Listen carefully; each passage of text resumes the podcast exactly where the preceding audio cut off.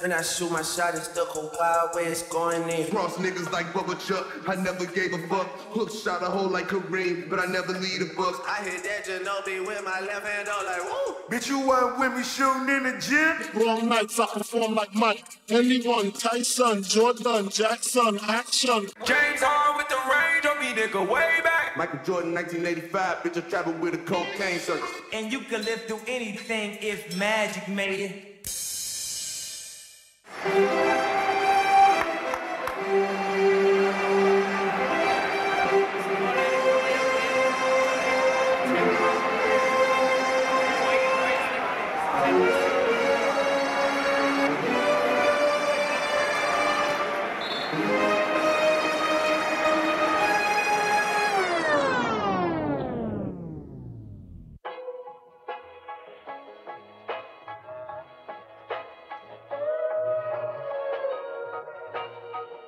What up, my fellow Knick fans? This is your guy Marcellus Ease, and don't panic quite yet. Now, I know everyone is 50 50 and don't know really how to feel about this new Thibs hire. But for the first time ever, I can say this that we got a president and a coach operating in the same frequency. Now, Leon Rose, unlike past team presidents, doesn't have to waste a filler year keeping a coach from the previous regime, which is something that we haven't seen for a long time. Now, a key reason why everyone's so 50 50 and kind of iffy about this Thibs hiring is that we don't know exactly what Thibs has to work with right now. We're still building pieces on the team that can look more stable. Right now, we have RJ Barrett, he's still rookie, there's a lot of holes in his game. He's still got to work on that. He's very young. And Kevin Knox is up and down.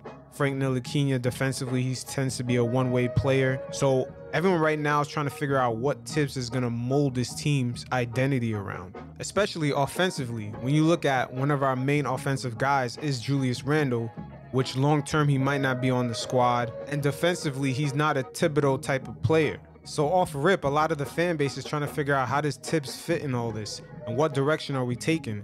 Are we sticking with the rebuild, are we going after free agents, especially for that 2021 summer class? Now, Thibs was able to get a five year deal, aka in New York, that's a three year deal with two years paid vacation. Now, I keep asking myself, is the five year deal the new norm for head coaches around the league, especially guys that coach in major markets? But then again, when I start looking around the league, it's hard to tell because coaches, especially that just recently got signed, very few guys got five year deals. Look at Scott Brooks in Washington, he got a five year deal. Monty Williams in Phoenix got a five year deal. Billy Donovan out in OKC got a five year deal. Then again, you start looking at coaches at major markets like Mike D'Antoni in Houston, he only got a three year deal. Now, because of the fact that the Knicks gave Derek Fisher a five year contract, which basically set the precedent of what kind of deals coaches can get for being in New York, pretty much off rip, it seemed like Thibs was going to be the guy. I don't see the Knicks giving any other coaches right now a five year deal, especially when they can get a guy with a good reputation and especially a good resume around the league for that type of price. Now, I know there was a lot of rumblings around the city for people that wanted Mark Jackson to throw his name in the hat. But unfortunately, right now around the league, Mark Jackson, like I said before, in the past, it's kind of shadow banned around the league, especially right now with the type of negative media coverage James Dolan gets. Mark Jackson is a little bit too hot to join the Knicks right now because for the comments he made in 2014, his religious views on the LGBT community, because of the hatred the media has on James Dolan, they'll come down on Mark Jackson with the quickness. So Mark Jackson is definitely going to coach again around the league, but right now, just the temperature is just way too hot for him to get selected on any team around the league. Now, even though Mike Woodson and Mike Miller were candidates for the full-time job but didn't get the position, they still are candidates to be assistant coaches under Thibs. So we'll see how the Knicks end up shaping out these assistant coaches and what kind of identity they want to build around this team. Speaking of identity, we all know Thibs is known for his defense, but Thibs also has certain characteristics as a coach that will be very interesting to see how it affects some of the younger guys on the team. Now, Thibs has a history of giving his starters heavy minutes, and especially guys who don't make the starting five, their minutes are going to get cut down from game to game. It's not going to be very consistent. So it'll be very interesting to see how Kevin Knox ends up dealing with this. Because if he doesn't make the starting lineup, his minutes are going to be very up and down. Especially, he likes to be very inconsistent at times. That's not going to fare well with Thibs. And players like Frank Ntilikina who love to play defense, will Thibs end up playing him more? And guys like Dennis Smith Jr., if he doesn't improve on his defense or his jump shot, will he become eventually a non factor in just the overall lineup on the team? And a player who had a characteristic sort of like Dennis Smith Jr. was Alonzo Trier. And it made sense why they got rid of him now that they chose Thibs to be the coach. A guy like Trier who just shoots, doesn't really play team oriented basketball, who's pretty much just an ISO guy, is not going to fit in with Thibs well. Now, a negative knock on Thibs is that his relationship one on one with the players is not really that strong. There was a lot of guys in Minnesota where he cut their minutes and it didn't fare too well with the players and there was no explanation. So, especially guys who don't make the starting lineup on this team, like Dennis Smith Jr., Kevin Knox, maybe Frank Ntilikina at times, hopefully there's going to be a relationship barrier where things get explained of why guys' minutes are getting cut because Thibs has a major reputation of just doing things without even talking to guys. With this generation of players today, they have an expectation of a coach having a more one-on-one heads-up relationship with them. So it's not implied, it's actually expected. So hopefully this is something that Thibs can adjust to. Because once again, when he was in Minnesota, Jamal Crawford actually took less money not to play for the T-Wolves again because Thibs kind of cut his minutes without even explaining it. And he had the same issue with his center Dang. So it was a repeat offense on Thibs and players kind of had a falling out with him, especially Karl-Anthony Towns. But let's not get it fucked up. Thibs is a really good coach. He's actually coached up the Bulls when Derrick Rose was hurt. Remember, he had Nate Robinson looking like Allen Iverson in the playoffs against the Nets. When they had that Boston Celtics, look-alike team, Nate dropping 30 and eliminating Brooklyn. And you look at guys like Joakim Noah, Jimmy Butler, and even Taj Gibson. He had Taj Gibson looking like a double-double machine for years.